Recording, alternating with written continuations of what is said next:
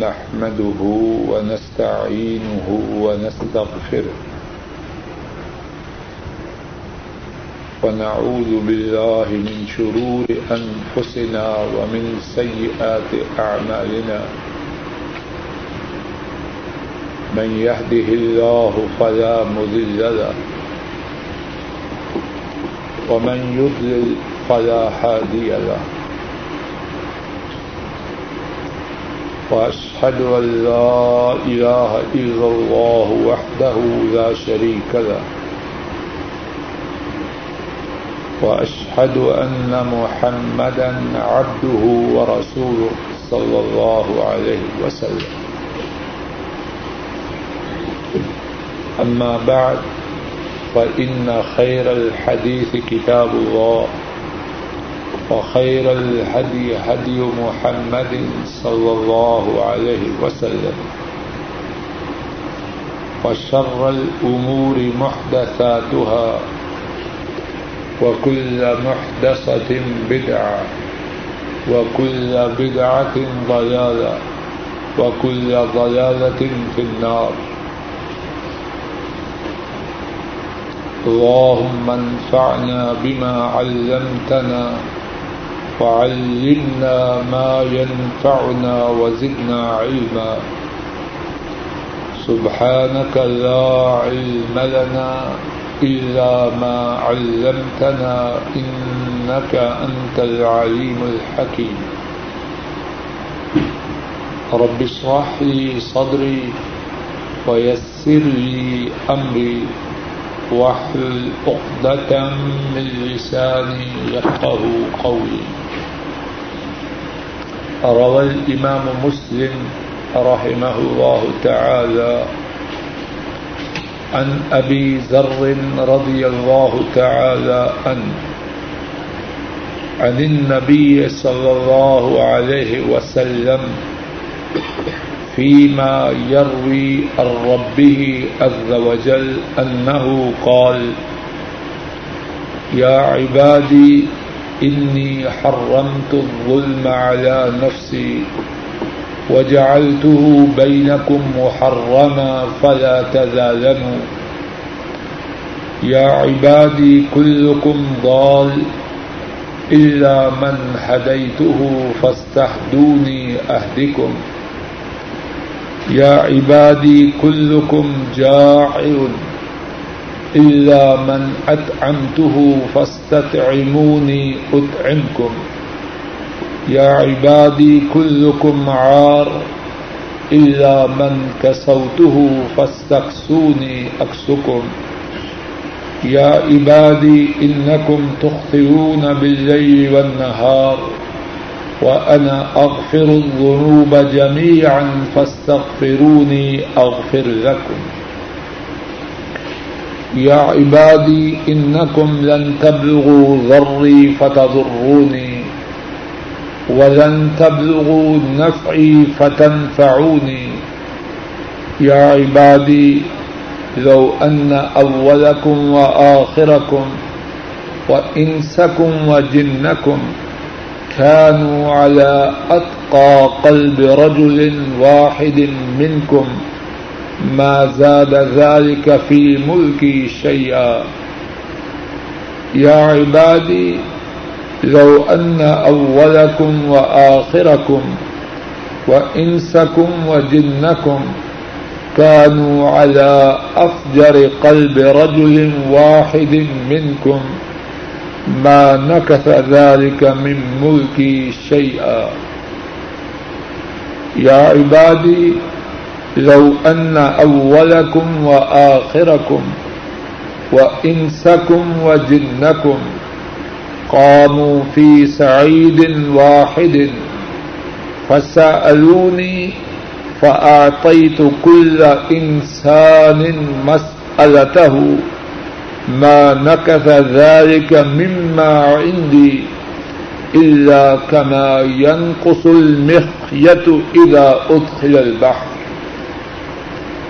يا عبادي إنما هي أعمالكم أحصيها لكم ثم أوفيكم إياها فمن وجد خيرا فليحمد الله ومن وجد غير ذلك فلا يلومن إلا نفسه. امام مسلم رحمہ اللہ نے اس حدیث کو روایت کیا. حضرت ابو ذر رضی اللہ تعالی عنہ نبی کریم صلی اللہ علیہ وسلم سے روایت کرتے ہیں اور یہ حدیث پاک ان احادیث میں سے ہے جو ہمارے نبی کریم صلی اللہ علیہ وسلم نے اپنے رب عز و جل سے روایت کی. اللہ عز و جل نے ارشاد فرمایا، اے میرے بندو، میں نے یقیناً اپنے آپ پر ظلم کو حرام قرار دیا ہے اور ظلم کو تمہارے درمیان بھی حرام قرار دیا ہے، پس تم ایک دوسرے پر ظلم نہ کرو. اے میرے بندو، تم تمام سیدھی راہ سے بٹکے مگر جس کو میں ہدایت عطا کروں پس تم مجھ سے ہدایت طلب کرو، میں تمہیں ہدایت عطا کروں گا. اے میرے بندو، تم تمام بھوکے ہو مگر جس کو میں کھانا عطا کروں، تم مجھ سے کھانا طلب کرو، میں تمہیں کھانا عطا کروں گا. اے میرے بندو، تم تمام ننگے ہو مگر جس کو میں لباس عطا کروں پس تم مجھ سے لباس طلب کرو، میں تمہیں لباس عطا کروں گا. اے میرے بندو، تم رات دن گناہوں کا ارتکاب کرتے ہو اور میں تمام گناہوں کو معاف کرتا ہوں. تم مجھ سے اپنے گناہوں کی معافی طلب کرو، میں تمہارے گناہوں کو معاف کر دوں. اے میرے بندو، تم مجھے نقصان نہیں پہنچا سکتے. اے میرے بندو، تم مجھے نقصان پہنچانے کی طاقت نہیں رکھتے کہ تم مجھے نقصان پہنچاؤ، اور نہ ہی تم مجھے نفع پہنچانے پر قادر ہو کہ مجھے نفع پہنچاؤ. اے میرے بندو، اگر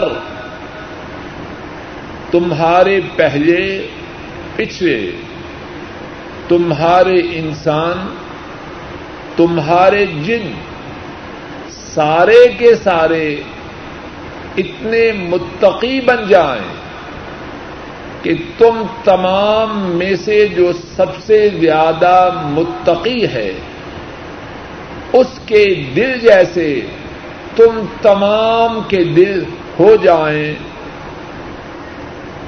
تمہارے اس طرح متقی بننے سے میری بادشاہت میں کوئی اضافہ نہ ہوگا. اے میرے بندو، اگر تمہارے پہلے تمہارے پچھلے تمہارے انسان تمہارے جن اتنے برے ہو جائیں کہ تم میں سے جو سب سے برا ہے اس کے دل کی طرح تم تمام کے دل ہو جائیں، اس سے میری بادشاہت میں کوئی فرق نہ آئے گا۔ اے میرے بندو، اگر تمہارے پہلے، تمہارے پچھلے، تمہارے انسان، تمہارے جن ایک میدان میں کھڑے ہو جائیں اور مجھ سے سوال کریں اور ہر انسان جو مانگے میں اس کو عطا کر دوں، اس عطا کرنے کی وجہ سے میرے خزانوں میں ایسے ہی کمی ہوگی کہ سوئی کو سمندر میں داخل کیا جائے اور پھر نکال لیا جائے۔ سوئی کے سمندر میں داخل کرنے سے پانی میں، سمندر کے پانی میں جو کمی ہو، اسی طرح تمہارے پہلے پچھلے انسانوں اور جنوں کو ان کے سوال کے مطابق عطا کرنے سے میرے خزانوں میں کمی ہوگی۔ اے میرے بندو، یقیناً یہ تمہارے اعمال ہیں، میں انہیں شمار کرتا ہوں تمہارے لیے، اور پھر تمہارے اعمال کا پورا پورا بدلہ تمہیں عطا کرتا ہوں۔ بس جو شخص خیر کو پائے وہ اللہ کی تعریف کرے، اور جو خیر کے سوا کچھ اور پائے تو وہ اپنی ہی جان کو ملامت کرے۔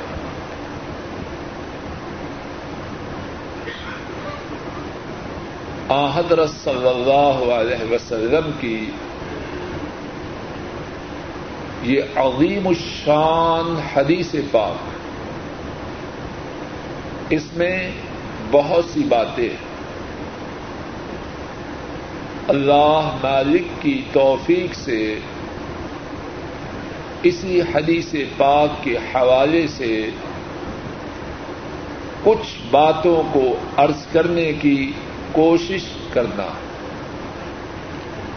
حدیث پاک کے متن میں بیان کردہ باتوں سے پہلے مختصر طور پر اس حدیث پاک کے روایت کرنے والے حضرت ابو ذر رضی اللہ تعالی عنہ ان کے متعلق دو چار باتیں اختصار سے سنتے ہیں۔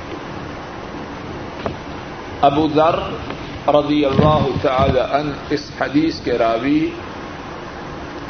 ان کا نام جندب ہے، ان کے والد کا نام جنادہ ہے، ان کا قبیلہ بنو غفار ہے، اور اسی وجہ سے کہا جاتا ہے ابو ذر غفاری۔ ان کا قبیلہ آن حضرت صلی اللہ علیہ وسلم کی نگاہ میں بڑا مقام رکھتا ہے، ان کا قبیلہ وہ سعادت مند قبیلہ ہے کہ ہمارے نبی کریم صلی اللہ علیہ وسلم نے اس قبیلہ کے لیے دعا فرمائی۔ صحیح مسلم میں ہے، ہمارے نبی کریم صلی اللہ علیہ وسلم نے فرمایا غفار غفرہ اللہ، غفار قبیلہ اللہ اس قبیلے کے گناہوں کو معاف کر دے۔ ساری دنیا کی دولتیں ایک طرف اور ہمارے نبی کریم صلی اللہ علیہ وسلم کی دعا ایک طرف۔ آپ کی دعا دنیا کی ساری دولتوں سے زیادہ کی. حضرت ابو ذر رضی اللہ تعالی عنہ سابقین اولین میں سے ہے, ان سعادت مند صحابہ میں سے ہیں جو کہ سب سے پہلے اسلام کی نعمت سے بہراور ہوئے. حضرت صلی اللہ علیہ وسلم نے جس طرح حضرت ابو ذر رضی اللہ تعالی عنہ کے قبیلہ کے بارے میں دعا کی, اسی طرح آپ صلی اللہ علیہ وسلم نے ابو ذر رضی اللہ تعالی عنہ کے متعلق بھی ایک بات فرمائی جو کہ ان کی شان و عظمت کو واضح کرنے کے لیے بہت کافی. حضرات ائمہ ترمذی, ابن ماجہ, حاکم اور ابن سعد رحمہم اللہ تعالی نے اس حدیث کو روایت کیا. حضرت عبداللہ ابن عمر رضی اللہ تعالی عنہما نے اس حدیث کو بیان کیا. ہمارے نبی کریم صلی اللہ علیہ وسلم نے فرمایا ما اقلت الغبراء ولا اغلت الخضراء اصدق لهجة من ابی ذر رضی اللہ تعالی عنہ. آپ نے فرمایا, توجہ سے سنیے, زمین نے کسی ایسے شخص کو نہیں اٹھایا اور آسمان نے کسی ایسے شخص پر سایہ نہیں کیا جو ابو ذر سے زیادہ سچا. اللہ اکبر! ابو ذر, اس کی سچائی کی شہادت کون دے رہا ہے؟ اللہ کی ساری مخلوق میں سے سب سے سچی شخصیت. فرما رہے ہیں زمین نے کسی ایسے شخص کو اپنی دھرتی پہ نہیں اٹھایا اور آسمان نے کسی شخص پر سایہ نہیں کیا جو ابو ذر سے زیادہ سچا. ابو ذر رضی اللہ تعالی عنہ, ان کی شان و عظمت کے متعلق, ان کی خوبیوں کے متعلق جو بہت سی باتیں ہیں, ان میں سے ایک بات وہ ہے جس کو امام بخاری رحمہ اللہ نے اپنی صحیح میں بیان کیا. اس بات کو سنیے. حضرت معرور رحمہ اللہ, انہوں نے اس روایت کو نقل کیا, بیان کرتے ہیں, ربضہ کے مقام پر میں ابو ذر رضی اللہ تعالی عنہ سے ملا. کیا دیکھتا ہوں, وعلیہ حلۃ وعلی غلامہ حلۃ, دو چادریں ابو ذر رضی اللہ تعالی عنہ نے پہن رکھی ہیں اور دو چادریں ان کے غلام نے پہن رکھی ہیں. فسألتہ عن ذلک, میں نے اس بارے میں سوال کیا. کیا مانا؟ محدثین کرام نے اس حدیث پاک کی شرح میں جو باتیں تحریر کی ہیں ان میں سے ایک بات یہ ہے کہ ابو ذر رضی اللہ تعالیٰ انہوں نے دو چادریں پہن رکھی ہیں, لیکن ایک چادر نئی ہے اور ایک پرانی, اور غلام نے اس نے بھی دو چادریں پہن رکھی ہیں, ایک نئی ہے اور ایک پرانی. اور عربی میں حلہ کہتے ہیں سوٹ کو, جس طرح عام ساتھی جوڑا پہن رکھا ہے انہوں نے, کسی کی شلوار بھی سفید, قمیض بھی سفید, کسی کی قمیض بھی بادامی, شلوار بھی بادامی، اس کو حلہ کہتے ہیں، سوٹ. تو ابو ذر انہوں نے چادروں کا سوٹ پہن رکھا ہے، غلام نے بھی چادروں کا سوٹ پہن رکھا ہے. لیکن تعجب والی بات کیا ہے، ابو ذر کی ایک چادر نئی اور ایک پرانی، غلام کی ایک چادر نئی ایک پرانی. معرور رحمہ اللہ جب یہ منظر دیکھتے ہیں سوال کرتے ہیں اس کا کیا سبب ہے. ابو ذر رضی اللہ عنہ جواب میں بیان فرماتے ہیں، انی صابت رجلا فعیرتہ بأمه، میرا ایک شخص سے جھگڑا ہوا، میں نے اسے گالی دی، اس نے مجھے گالی دی. فعیرتہ بأمه، میں نے اسے اس کی ماں کے حوالے سے طعنہ دیا. ایک دوسری روایت میں ہے کہ وہ شخص غلام تھا اور میں نے اس سے کہا، یبن السودا، اے کالی عورت کے بیٹے، یعنی تیری اماں باندھی. نبی کریم صلی اللہ علیہ وسلم نے ابو ذر کی اس گفتگو کو سنا تو فرمایا، انک امرؤ فیک جاہلیہ، ابو ذر تجھ میں جہالت کی بات ہے کہ اپنے غلام کو یا غلام کو اس کی ماں کے کالے ہونے کا طعنہ دے رہے ہو، یہ جہالت کی بات ہے، اسلام کی بات ہے. اور اس کے بعد فرمایا، اخوانکم خوالکم، یہ تمہارے بھائی تمہارے خادم ہیں، اگرچہ تمہارے غلام ہیں لیکن یہ معنی نہیں کہ انسانیت سے محروم ہیں، یہ تمہارے بھائی ہیں. جعلہم اللہ تحت ایدیکم، اللہ نے انہیں تمہارا ماتحت بنایا ہے. فمن كان اخوه تحت يده فليطعمه مما يطعم وليلبسه مما يلبس، جس کا بھائی اس کے ماتحت ہو کیا کرے،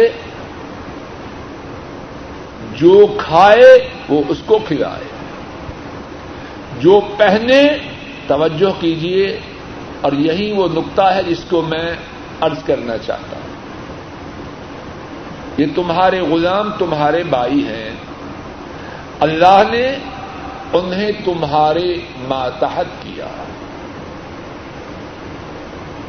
جب کھاؤ جو کھاؤ سو انہیں کھلاؤ، جو پہنو سو انہیں پہناؤ. رک جائیے، حدیث پاک میں اس کے علاوہ بھی بات ہے لیکن اسی بات پہ رکتا ہوں کہ جو بات عرض کرنا چاہتا ہوں وہ اسی حصہ میں موجود ہے. کیا مانا، اپنے غلاموں سے اچھا سلوک کرو، جیسے کھاؤ ویسے انہیں کھلاؤ، جیسے پہنے پہنو ویسے انہیں پہناؤ.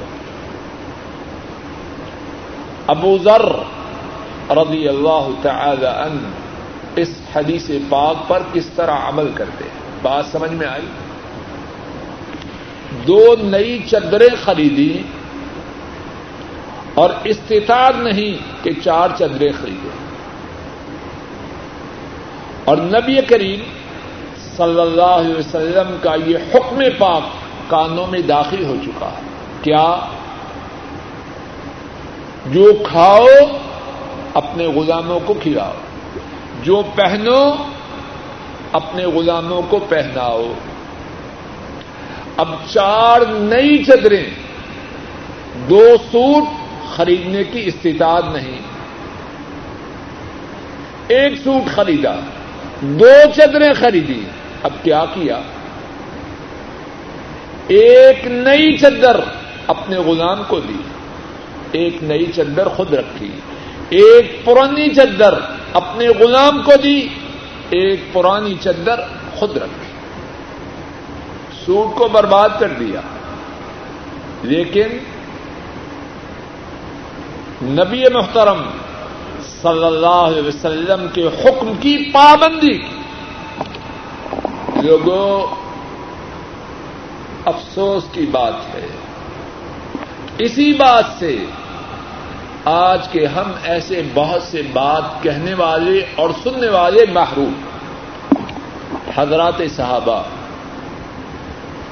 ان میں اور ہم میں ایک بنیادی فرق یہ ہے، ہم صرف بات کے کہنے والے، وہ بات کے کہنے والے اور اللہ کے نبی صلی اللہ علیہ وسلم کی بات پر سختی سے عمل کرنے والے۔ اور اللہ کے فضل و کرم سے انہوں نے آن حضرت صلی اللہ علیہ وسلم کے ارشادات پر عمل کرنے کی وجہ سے دنیا میں عزت پائی، اور آخرت میں بھی اللہ کے فضل و کرم سے سرفراز و سربلند ہو۔ ہم نے مدینے والے کی نافرمانی کی، دنیا میں ہماری جو حالت ہے سب کے سامنے، اور آخرت میں معلوم نہیں ہم نالائقوں کا کیا حشر ہے۔ اللہ ہمیں ہدایت عطا فرمائے۔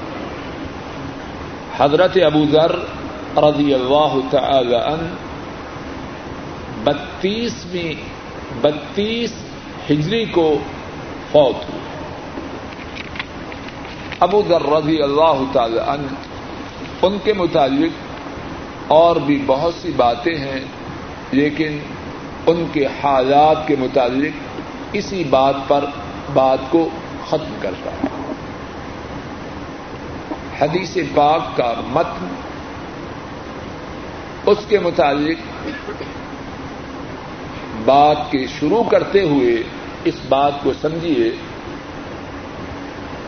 کہ یہ حدیث حدیث قدسی ہے، اور حدیث قدسی سے مراد وہ حدیث ہے کہ اس حدیث کے الفاظ بھی اللہ مالک کی طرف سے۔ نبی کریم صلی اللہ علیہ وسلم نے اس حدیث میں بیان فرمایا کہ اللہ مالک نے فرمایا، الفاظ بھی اللہ۔ شاید کوئی یہ سمجھنا چاہے کہ قرآن کریم کے الفاظ بھی اللہ کے اور حدیث قدسی کے الفاظ بھی اللہ کے، تو دونوں میں کیا فرق ہو؟ بات کو سمجھ لیجیے، دونوں میں فرق ہے۔ قرآن کریم اس کی نماز میں تلاوت کی جاتی ہے، حدیث قدسی اگرچہ الفاظ اللہ کے ہیں لیکن نماز میں حدیث قدسی نہیں پڑھی جاتی۔ واضح ہوگی بات۔ اب اس حدیث کو اللہ کی توفیق سے سمجھنے کی کوشش کرتے ہیں۔ حدیث شریف کے ایک ایک ٹکڑے پر ایک ایک حصے کے متعلق کچھ بات عرض کرتے ہیں تاکہ بات کے سمجھنے میں اللہ مالک کی توفیق سے آسانی۔ پہلا حصہ، اللہ مالک نے فرمایا، یا عبادی انی حرمت الظلم علی نفسی وجعلتہ بینکم محرما فلا تظالموا۔ اے میرے بندو، رک جائیے۔ اس حدیث پاک کا مخاطب کون ہے؟ اس حدیث پاک میں خطاب کس کو ہے؟ کہنے والے کو اور تمام سننے والوں۔ یہ حدیث ہم سب کے لیے، اور کتنی کرم نوازی ہے رحمان و رحیم رب کی کہ وہ ہم نالائقوں کو اپنے خطاب کی نعمت سے نواز رہے ہیں. یا عبادی، اے میرے بچوں. اور اس کے بعد کیا فرمایا؟ یقیناً میں نے اپنے آپ پر یہ بات لازم کی ہے کہ میں نے اپنے بندوں پر ظلم نہیں کرنا. اللہ کتنے رحمان و رحیم رب ہے. ان پر کسی کی چلتی ہے، فعال لما یرید، جو چاہے سو کرے. ان اللہ یفعل ما یرید، اللہ جو چاہے سو کرے. واللہ یحکم لا معقب لحکمہ، اللہ فیصلہ کرتے ہیں، کوئی ان کے فیصلے کو ٹالنے کی ہمت نہیں رکھتا. لیکن کتنی رحمت ہے رب رحمان الرحیم کی، کتنی عنایت ہے کہ انہوں نے اپنے آپ پر یہ بات لازم کی ہے کہ میں نے اپنے بندوں پر ظلم کہ میں نے اپنے بندوں پر ظلم نہیں کرنا. قرآن کریم میں اللہ مالک کی اس عنایت اور نوازش کا متعدد جگہوں پر ذکر. ایک مقام پہ فرمایا وما انا بظلام للعبید، میں بندوں پر ظلم نہیں کرنے والا. ایک اور مقام پہ فرمایا ان اللہ لا یظلم الناس شیئا، یقیناً اللہ بندوں پر کچھ ظلم بھی نہیں کرتا. ایک اور مقام پہ ارشاد فرمایا ان اللہ لا یظلم مثقال ذرہ، یقیناً اللہ ذرہ کے برابر بھی ظلم نہیں کرتا. اور اس کے بعد کیا فرمایا؟ فلا تظالموا. اللہ اکبر، اے بندو تم بھی ایک دوسرے پر ظلم نہ کرو. اللہ اکبر. اگر کسی کی کھوپڑی میں دماغ ہو، کسی کے دل میں، کسی کے جسم میں دل موجود ہو، ظلم سے باز رہنے کے لیے حدیث پاک کا یہ ٹکڑا کافی ہے. لوگوں غور کرو، کافی ہے کہ نہیں؟ میں اور آپ، ہماری کوئی حیثیت ہے؟ کائنات کے رب کی قسم ہماری کوئی حیثیت نہیں. ہماری کیفیت یہ ہے، بول رہا ہوں، کمزوری کا یہ عالم ہے. اللہ نہ چاہے کائنات کے رب کی قسم ایک حرف بھی نہیں بول سکتا. بول سکتا ہوں، حرف تو دور کی بات ہے، الف بہت دور کی بات ہے. الف کا ایک فیصد اللہ نہ چاہے اپنی زبان سے ادا کر سکتا. لوگوں غور کرو، میں اور آپ، ہماری حیثیت کیا؟ آپ مجھے دیکھ رہے ہیں کہ نہیں؟ بولو، جواب دو. اللہ نہ چاہے، دیکھ سکتے ہو مجھے؟ ہم کتنے بے وقوف ہیں، اپنی حیثیت سے بے خبر. آپ میری بات کو سن رہے ہیں سن رہے ہیں کہ نہیں؟ اللہ نہ چاہے سن سکتے ہو؟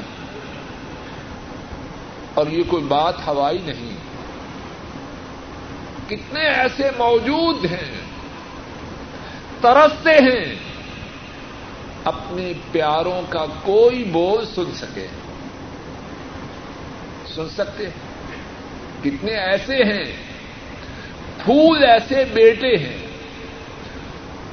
انتہائی پیاری بیٹیاں ہیں, ترستے رہتے ہیں کہ اپنے پیاروں کے چہروں کو دیکھ سکیں, اللہ نے طاقت نہیں دی. ہاتھ حرکت کرتا ہے کب تک؟ جب تک عرش والے رب کا عز موجود ہے, جب چاہے چھین لے, اور جب وہ قوت چھین لے کوئی عطا کر سکتا ہے. اور یہ بات تو دور کی ہے, کتنے ہیں فالج زدہ, ان کو دیکھ لو, انجیکشن پہ انجیکشن لگ رہے ہیں, بڑے علاج ہو رہے ہیں, ہاتھ اوپر اٹھانے کی سکت نہیں. کتنے ہمارے ساتھی جاننے والے ملنے والے ایسے ہیں, پانچ سال سات سال دس سال پندرہ سال کا جوان بچہ ہے, مائیں ان کی قضائے حاجت کا اہتمام کرتی ہے. ہے بات ایسے کہ نہیں؟ کتنے پیارے انداز سے بات سمجھایا, اور کائنات کے رب کی قسم اس سے پیارا انداز ہو ہی نہیں سکتا. اللہ خود سمجھا رہے ہیں, لوگوں خوب غور کرو. رب کائنات کی قسم قسم کھا کے کہتا ہوں اور بار بار کہتا ہوں, میرا یہ عقیدہ ہے, حدیث کا یہ ٹکڑا اگر میں اور آپ سمجھ جائیں, کسی پر ذرہ برابر ظلم کرنے کی اس کے بعد جرت باقی نہ رہ جائے. ہائے میرے اللہ, کائنات کا مالک اللہ, کائنات کا خالق اللہ, کائنات کا رازق اللہ, آسمانوں زمینوں کا مالک اللہ, اس نے اپنے آپ پر ظلم حرام کیا ہے, میں کسی پہ ظلم کروں تو کیسے کروں؟ اپنی بیگم پر, اپنے بچوں پر, اپنے ماں باپ پر, اپنے پڑوسیوں پر, اپنے ساتھیوں پر, اپنے ماتحتوں پر کسی پر ظلم کروں تو کیسے کروں؟ مجھ میں ہے کیا؟ اور کیسے بات کو جوڑا, اے میرے بندو میں نے اپنے اوپر ظلم کرنا حرام کیا ہے, تم بھی کسی پر ظلم نہ کرو. اور ظلم کتاب و سنت میں اس کی مذمت میں بہت کچھ بیان کیا.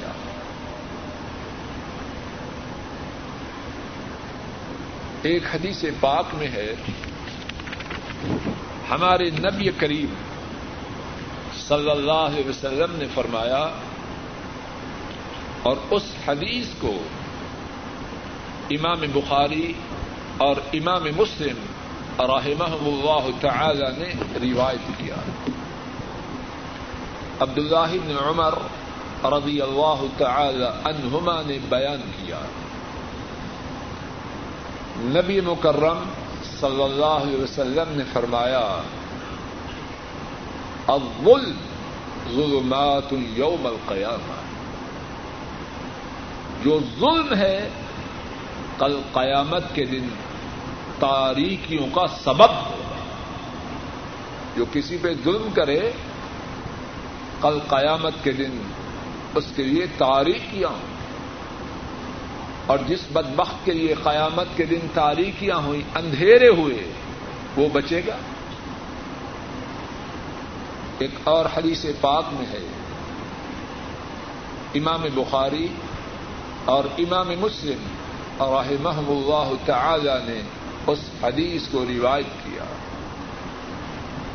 ابو موسا الاشعری رضی اللہ تعالی عنہ اس حدیث کے راوی ہیں. ہمارے نبی کریم صلی اللہ علیہ وسلم نے فرمایا, ان اللہ لا یملی الظالم حتی اذا اخذہ لم یفلت, یقیناً اللہ ظالم کو ڈھیل دیتے. لوگو رک جاؤ,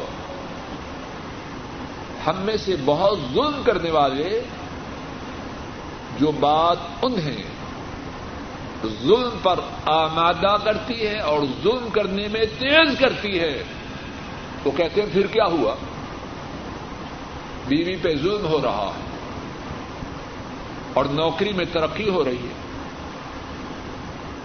اس بدبخت کا دماغ زیادہ خراب ہوتا ہے. کہتا پھر کیا ہوا, خام خواہ مولوی ڈراتے ہیں, خام خواہ کہتے ہیں اللہ پکڑ لے گا. اللہ پکڑتا تو یہ انکریمنٹس کیسے ملتی, ایک کی بجائے دو ملی. خام خواہ ڈراتے ہیں, کچھ نہیں ہوتا. اور ظلم کرتا ہے بدبخت اپنی بیوی پر, اور ظلم کرتا ہے بدبخت اپنے بچوں پر, اور زیادہ گستاخ بنتا ہے اپنے ماں باپ کا. پھر کیا ہوا, پہلے سے زیادہ چاکو چوبت. اس حدیث پاک پہ غور کرو.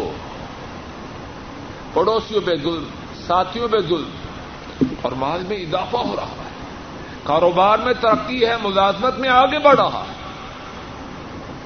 یہ بدبختی کی پکی علامت ہے. سن لو, اگر کوئی ظالم ہو اور اس کی طاقت میں, اس کی چالاکی میں, اس کے مال میں, اس کے منصب میں اضافہ ہو, سمجھ لو اس بدبخت کے برے دن آ چکے ہیں. کیوں؟ نبی مکرم صلی اللہ علیہ وسلم نے فرمایا ان اللہ لا یملی الظالم, یقیناً اللہ ظالم کو ڈھیل دیتے. حتی اذا اخذہ لم یفلتہ, پھر جب اس کو پکڑتے ہیں, اپنی گرفت میں لیتے ہیں, تو پھر بچ کے نہیں جا سکتا. بچے کیسے؟ رب کی بادشاہت سے باہر کسی کی بادشاہت ہے؟ لوگ ملک میں قتل کرتے ہیں, بھاگ جاتے ہیں. ملک میں ڈاکے ڈالتے ہیں, بھاگ جاتے ہیں. مکر و فریب کرتے ہیں, دغابازی کرتے ہیں, دوسرے ملک میں بھاگ گئے, حدود سے باہر ہوئے, جان چھوٹ گئی. اب اللہ کی بادشاہ سے بھاگ کے جائے گا کہاں؟ کوئی ایسی زمین ہے جہاں اللہ کا حکم نہ چلتا ہو؟ کوئی ایسا آسمان ہے جس کے اندر اللہ کی بادشاہت نہ ہو؟ فرمایا یقیناً اللہ ظالم کو ڈھیل دیتے ہیں, اور پھر جب اس کا مواخذہ کرتے ہیں, اسے اپنی گرفت میں لیتے ہیں, پھر وہ بچ نہیں سکتا. اور پھر آپ صلی اللہ علیہ وسلم نے قرآن کریم کی آیت کریمہ پڑھی وَكَذَلِكَ أَخْذُ رَبِّكَ إِذَا أَخَذَ الْقُرَى وَكَذَلِكَ أَخْذُ رَبِّكَ إِذَا أَخَذَ الْقُرَى وَهِيَ ظَالِمَةٌ إِنَّ أَخْذَهُ عَلِيمٌ شَدِيدٌ. اور اسی طرح تیرے رب کا پکڑنا, جب وہ بستی کو پکڑے, جب وہ بستیوں کو پکڑے اور وہ ظالم ہو, ان اخذہ علیم شدید, یقیناً تیرے رب کی پکڑ, تیرے رب کا مواخذہ دردناک اور سخت. ظلم, اس کا انجام بہت برا ہے. اور لوگوں توجہ کرو, کوئی شخص مد مقابل کی کمزوری کو دیکھ کر ظلم پر آمادہ نہ ہو. ظالم کا مد مقابل اس کی کمزور بیوی نہیں, اس کے کمزور بچے نہیں, اس کے بوڑھے ماں باپ نہیں, اس کا غریب پڑوسی نہیں, اس کا ماتحت نہیں, عرش والا رب.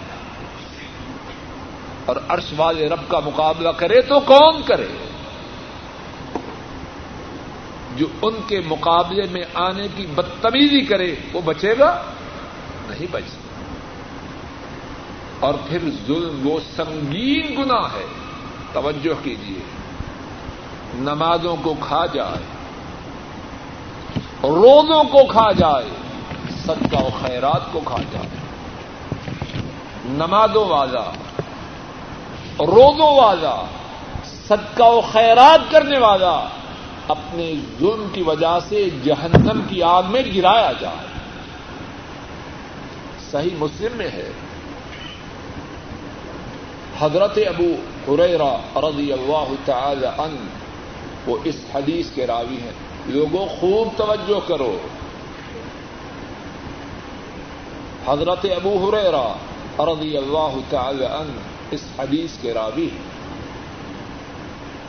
ہمارے نبی کریم صلی اللہ علیہ وسلم نے فرمایا اتدرون ما المفلس, لوگوں پتا ہے مفلس کون ہے؟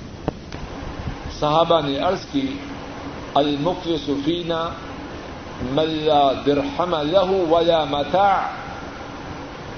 ہم میں سے مفلس وہ ہے جس کے پاس نہ کیش ہو اور نہ سامان, نہ نقدی اور نہ ساز و سامان.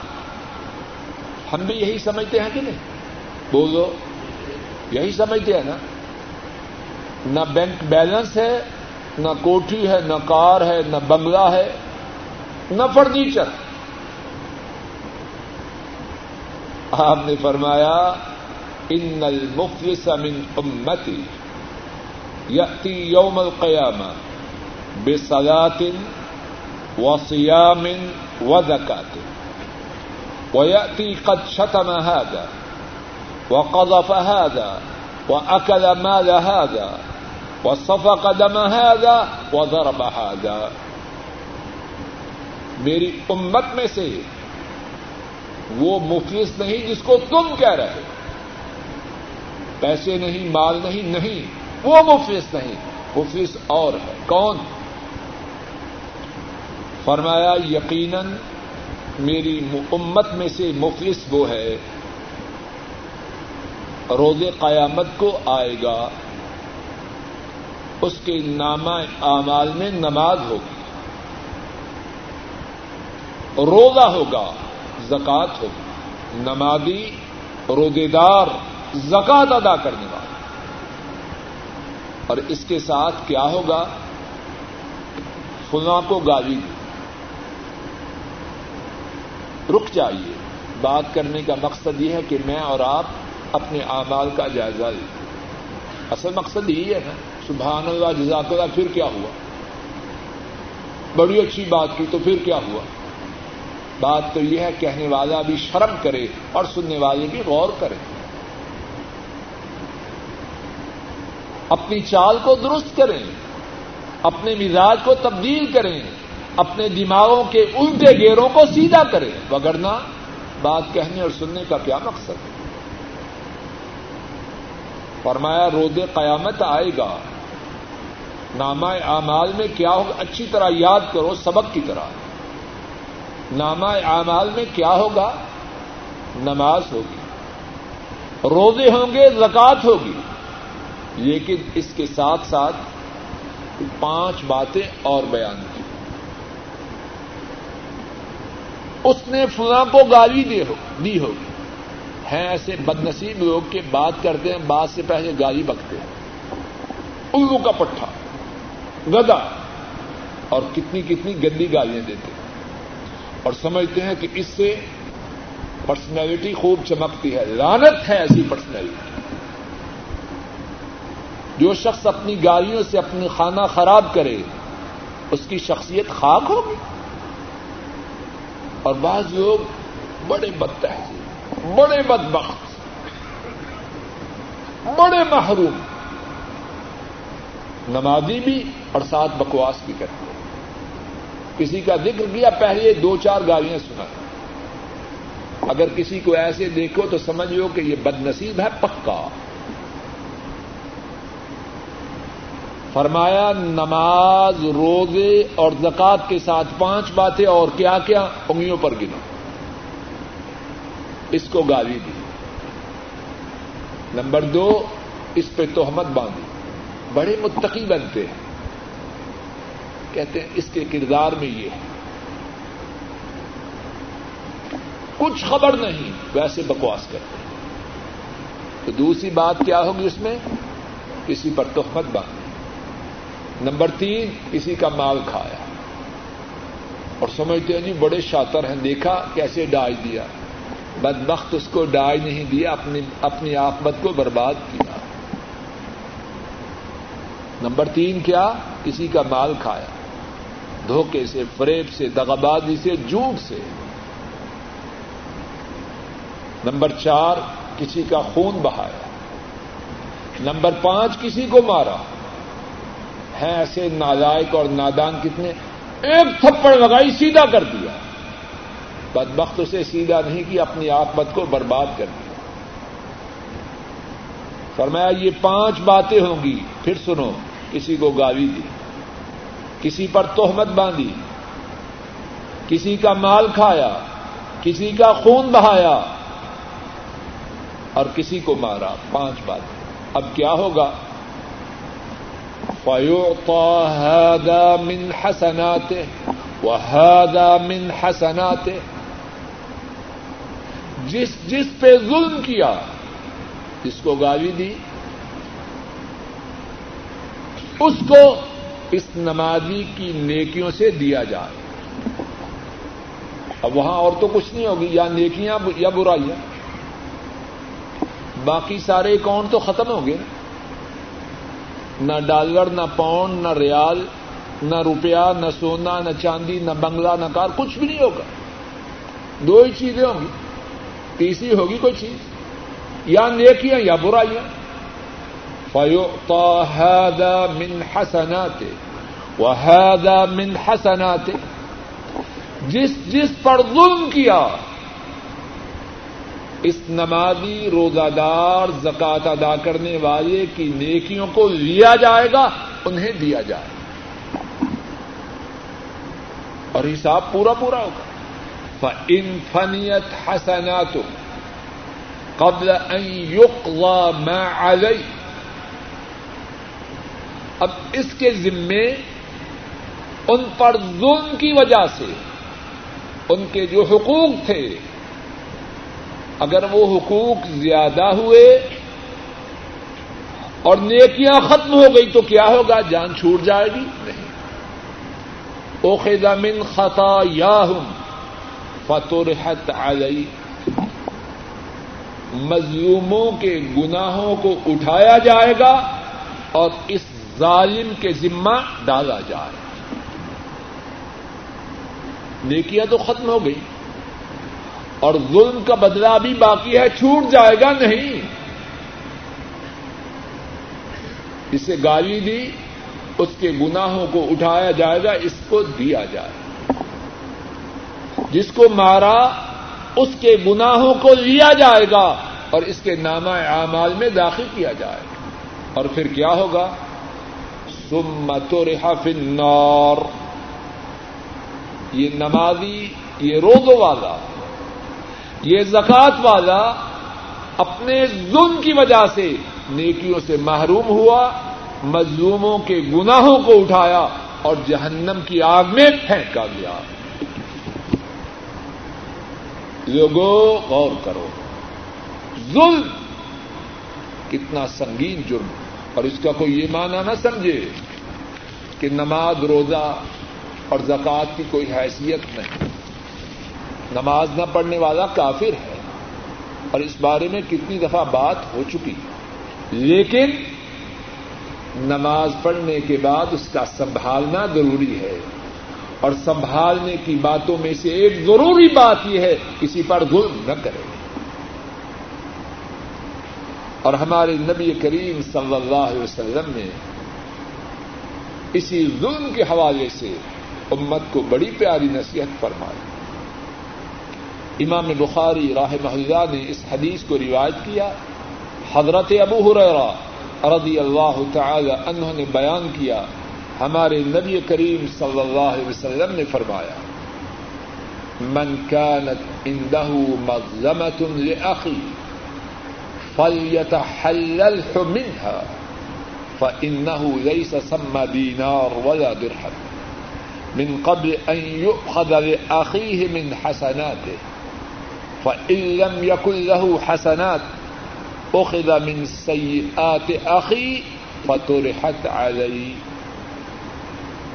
آپ صلی اللہ علیہ وسلم نے فرمایا, جس نے اپنے بھائی پہ ظلم کیا ہو ابھی ابھی دنیا میں, اس سے معافی حاصل کرے. دنیا میں اس سے اپنی جان چھڑا لے, کچھ دے کے منت سماجت کر کے اس سے اپنا چھٹکارا کر لے, اس دن کے آنے سے پہلے پہلے نہ اس کے پاس وہاں دینار ہوں گے نہ درہم. اور کیا ہوگا اگر دنیا میں چھٹکارا حاصل نہ کیا؟ اس کے مظلوم بھائی کو اس کی نیکیاں دی جائیں, اور اگر نیکیاں نہ ہوئیں تو کیا ہوگا؟ مظلوم بھائی کی برائیوں کو لیا جائے گا اور اس کے کھاتا میں ڈالا جائے گا. اللہ مالک اپنے فضل و کرم سے کہنے والے کو اور سب سننے والوں کو ساری زندگی ظلم سے محفوظ رکھے. وآخر دعوانا ان الحمدللہ رب العالمین. اے اللہ اپنے فضل و کرم سے گزشتہ زندگی میں جو ظلم ہو چکے اپنے فضل و کرم سے انہیں معاف فرما, اور آئندہ زندگی میں اپنے فضل و کرم سے ظلم سے محفوظ رکھنا. اے اللہ ساری زندگی اپنے فضل و کرم سے ظلم سے محفوظ رکھنا. اے اللہ اس بات کی استطاعت نہ دینا, طاقت نہ دینا کہ کسی پر ظلم کریں, نہ اپنے گھر والوں پر, نہ اپنے بچوں پر, نہ اپنے بہن بھائیوں پر, نہ اپنے والدین پر, نہ اپنے پڑوسیوں پر, نہ اپنے ساتھیوں پر, نہ اپنے ماتحتوں پر, نہ ان لوگوں پر جن کے تحت ہم کام کرتے ہیں. اے اللہ ظلم سے ہمیشہ ہمیشہ محفوظ فرمانا, اور اے اللہ جو ظلم کر چکے آپ بھی معاف کرنا, اور ہمیں مظلوموں سے بھی معافی حاصل کرنے کی توفیق عطا فرمانا. اے اللہ ہمارے فوت شدہ والدین کے تمام گناہوں کو معاف فرما, ان کے درجات کو بلند فرما, ان کی قبروں کو جنت کی باغیچہ بنا. اے اللہ جن کے ماں باپ زندہ ہیں ان پہ نظر کرم فرما, ان کی بیماری اور پریشانی کو دور فرما, نیک حاجات کو پورا فرما. اے اللہ ہمارے دادا دادیاں, نانا نانیاں, پھوپھیاں, خالائیں, بہن بھائی اور دیگر عزیز و اقارب اور مسلمان جو فوت ہو چکے ہیں, اے اللہ ان تمام کے تمام گناہوں کو معاف فرما, درجات کو بلند فرما, ان سب کی قبروں کو جنت کی باغیچہ بنا. اور اے اللہ جو زندہ ہیں ان پہ نظر کرم فرما. اے اللہ ہمارے بہن بھائیوں پہ نظر کرم فرما. اے اللہ ان پر اپنی نوازشات اور عنایات فرما. اے اللہ ان سب کی تمام بیماریوں کو اپنے فضل و کرم سے دور فرما. اے اللہ ان تمام کی تمام پریشانیوں کو رفع فرما, نیک حاجات کو پورا فرما. اے اللہ ان سب کو رزق حلال اور وسیع عطا فرما. اے اللہ ان کے گھروں میں ان کے گھر والوں کی, ان کے اہل و عیال کی حفاظت فرما, ان سب کو ہدایت عطا فرما, ان سب کے گھروں میں دین کو جاری فرما, بے دینی کو اور بے دینی کے ساز و سامان کو ختم فرما. اور اے اللہ اپنے فضل و کرم سے ان سب کی ان سب کی تمام نیک حاجات پوری فرما, پریشانیوں کو دی پریشانیوں کو دور فرما, اور ان کو ان سب کو اپنے فضل و کرم سے سختی سے دین پر چلا. اے اللہ ہمارے بیوی بچوں پر نظر کرم فرما, ان سب کی بیماری اور پریشانی کو دور فرما, ان سب کو ہماری آنکھوں کی ٹھنڈک بنا, ان سب کو پختہ دیندار بنا, ہدایت عطا فرما, استقامت عطا فرما, مرتے دم تک دین پر چلا, اور ان سب کا خاتمہ دین پر ہو. اے اللہ ہمارے اہل و عیال کی حفاظت فرما. اے اللہ دینی دنیاوی پریشانیوں مصیبتوں سے محفوظ فرما. اے اللہ ہر قسم کے شرور و فتن سے ان سب کی حفاظت فرما. اے اللہ ان سب کو دین پہ چلا, دین پہ زندہ رکھ, اور ان سب کی موت دین پہ آئے. اے اللہ ہماری اولادوں کو, ہمارے گھر والوں کو ہماری آنکھوں کی ٹھنڈک بنا. اے اللہ انہیں ہماری آنکھوں کی ٹھنڈک بنا. اے اللہ انہیں ہماری آنکھوں کی ٹھنڈک بنا. اے اللہ ہمارے لیے باعث اذیت نہ ہو. اے اللہ باعث زحمت نہ ہو. اے اللہ باعث پریشانی نہ ہو. اے اللہ باعث دکھ نہ ہو. اے اللہ ہماری اولادیں, ہمارے گھر والے ہمارے لیے آپ کے فضل و کرم سے باعث اطمینان ہو, باعث راحت ہو, باعث سکون ہو. اے اللہ ان سب کو ہماری آنکھوں کی ٹھنڈک بنا. اے اللہ ان سب کو ہماری آنکھوں کی ٹھنڈک بنا. اے اللہ ان سب کو ہماری آنکھوں کی ٹھنڈک بنا. اے اللہ ہماری بیٹیوں کی حفاظت فرما. اے اللہ ہماری بیٹیوں کی حفاظت فرما. اے اللہ ہماری جگر کی ٹکڑیوں کی حفاظت فرما، اے اللہ آسمانی، زمینی، دنیاوی، اخروی، انہیں ہر قسم کی مصیبتوں، پریشانی، دکھوں سے ہمیشہ ہمیشہ محفوظ رکھنا۔ اے اللہ ہمارے بیٹوں پہ نظر کرم فرما، اے اللہ ہمارے بیٹوں پہ نظر کرم فرما، اے اللہ ہمارے بیٹوں پہ نظر کرم فرما، اے اللہ ان کی ناکامی، نالائکی، بے دینی، بے حیائی، بے غیرتی کے صدموں سے محفوظ فرمانا، اے اللہ ہمارے بیٹوں کو کامیاب و کامران فرمانا، سرفراز و سربلند فرمانا، اے اللہ کامیاب و کامران فرمانا، سرفراز و سربلند فرمانا، اے اللہ ان کی نالائکیوں، ان کی ناکامیوں، ان کی بے دینیوں کے صدمے سے ہمیشہ ہمیشہ محفوظ فرمانا، اے اللہ ہماری اولادوں کو ہماری آنکھوں کی ٹھنڈک بنا، اے اللہ دین میں ہم سے آگے فرما، اے اللہ ہماری اولادوں کو دین میں ہم سے آگے فرما، اے اللہ ہم نالائق، ہم ناکارے، ہم نکمے، لیکن آپ سے سوال کرتے ہیں ہماری اولادوں کو دنیا و آخرت میں سرفراز و سربلند فرما، کامیاب و کامران فرما، اے اللہ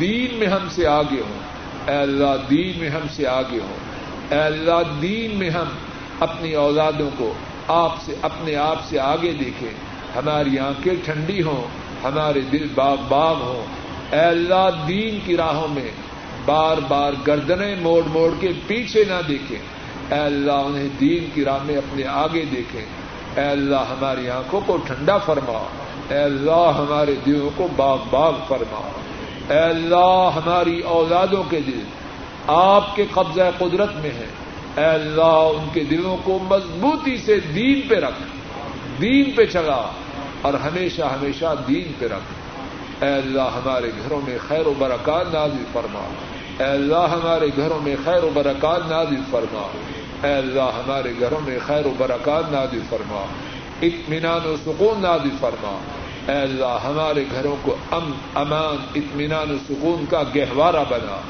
اے اللہ ہماری پریشانیوں، ہمارے غموں، ہمارے دکھوں، ہمارے رنجوں، ہماری بیماریوں کو دور فرما، اے مولا کریم ہماری نیک حاجات کو پورا فرما، اے رحمان و رحیم رب، اے ارحم الراحمین رب، اے ذوالجلال والاکرام رب، ہماری نیک حاجات کو پورا فرما، پریشانیوں کو دور فرما، غموں کو رفع فرما، اے اللہ ہمیں ایمان والی، عافیت والی، صحت والی، تمنگری والی، اطمینان و سکون والی، دین والی، دعوت والی، اخلاص والی، سنت کی پابندی والی، اپنی محبت والی، نبی کریم صلی اللہ علیہ وسلم کی محبت والی، اپنی محتاجی والی، تمام کائنات سے بے نیازی والی زندگی نصیب فرما۔